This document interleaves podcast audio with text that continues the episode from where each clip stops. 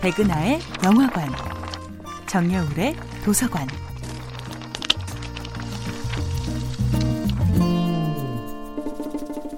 안녕하세요.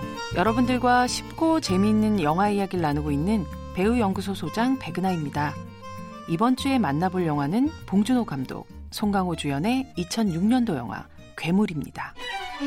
영화 괴물의 주인공 강두는 이제 갓 중학교에 올라간 어린 딸 현서를 키우며 아버지 희봉과 함께 한강에서 매점을 운영하고 있는 중년의 남성입니다.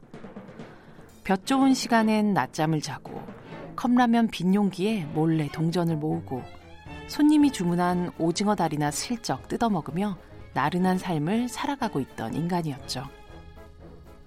그러나 그의 소박한 평화는 어느 날 한강에 나타난 괴 생명체의 등장과 함께 더 이상 유지될 수 없습니다.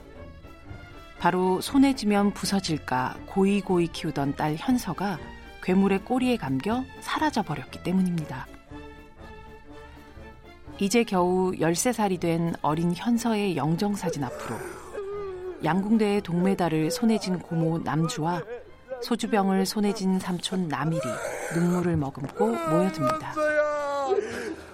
덕에 우리가 다 모였다, 니 덕에 우리가.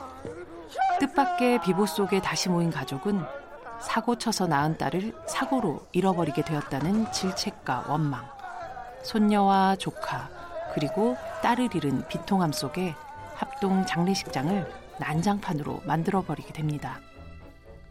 그런데 그 순간 죽은 줄만 알았던 현서로부터 한 통의 전화가 걸려옵니다.